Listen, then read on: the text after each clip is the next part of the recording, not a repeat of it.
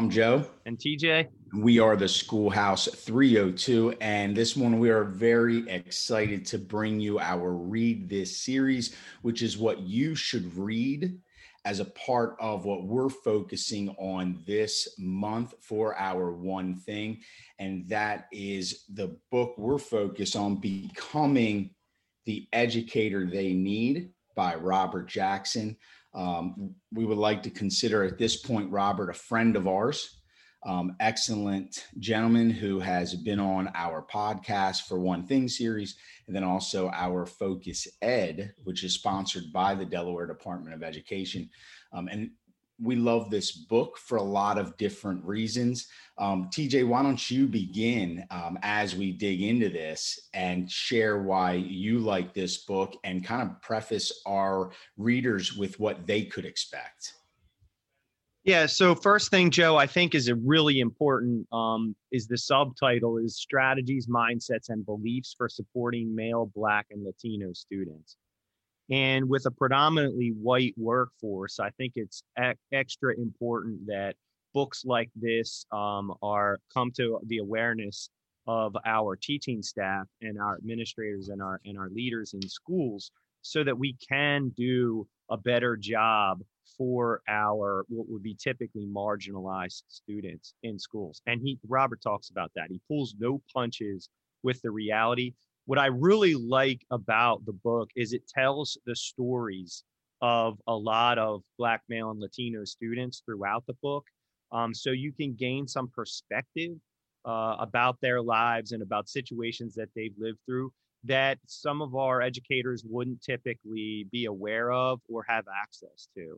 And I think that perspective mining and perspective finding, something that Robert talked to us about when we we met with him um, is super, super important for leaders. Understanding the perspective of our students, learning more about them and their lives, sharing aspects of our lives, which Robert was was keen to, to point out, is so critical for building relationships in the classroom.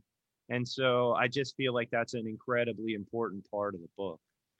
Yeah, I 100% agree. Um, I like this book for a couple different reasons. Um, one, as you totally mentioned, TJ, is the fact that Robert shares his own stories within this book.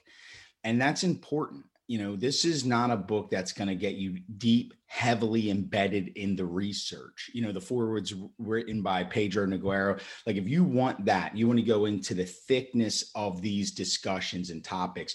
You know, he mentions a lot of resources in this book.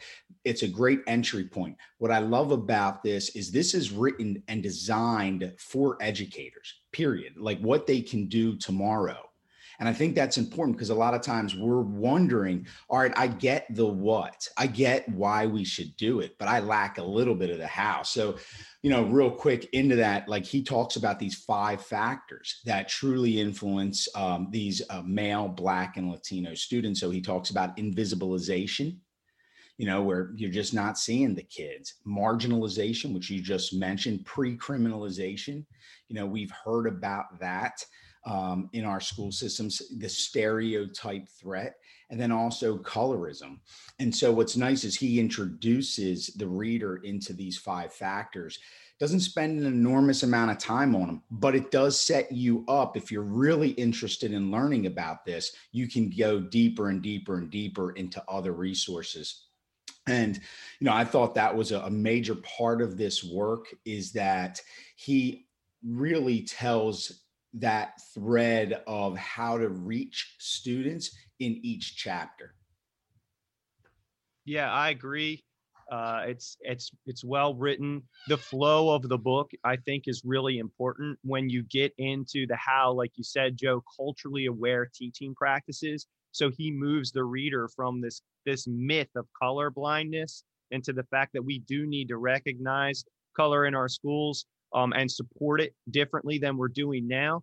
And um, the the uh, culturally aware teaching practices is something that I gravitate towards because I don't know that there are lists and strategies out there for educators to use. And this book is just a genuine resource for that. And so we highly recommend it. Um, we think every educator should have it on, on the shelf.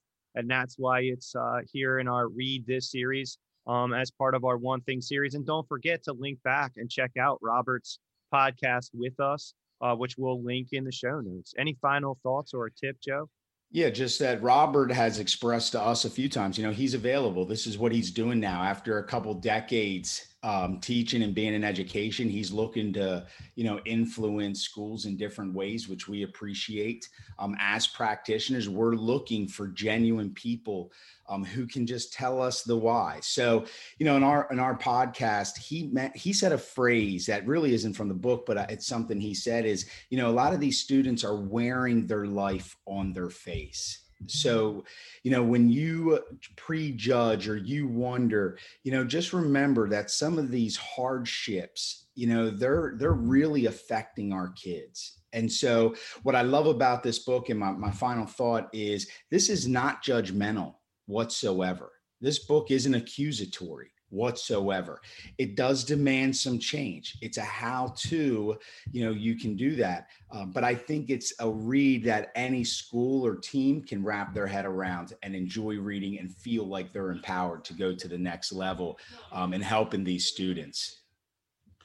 That's awesome. Thanks for that. This is our Read This series. You can always find leadership content for leading better and growing faster at the schoolhouse302.com. We hope to see you there with a like or a comment, and we'll see you next month with more books, more podcasts, more blog posts, always on the topic of leadership.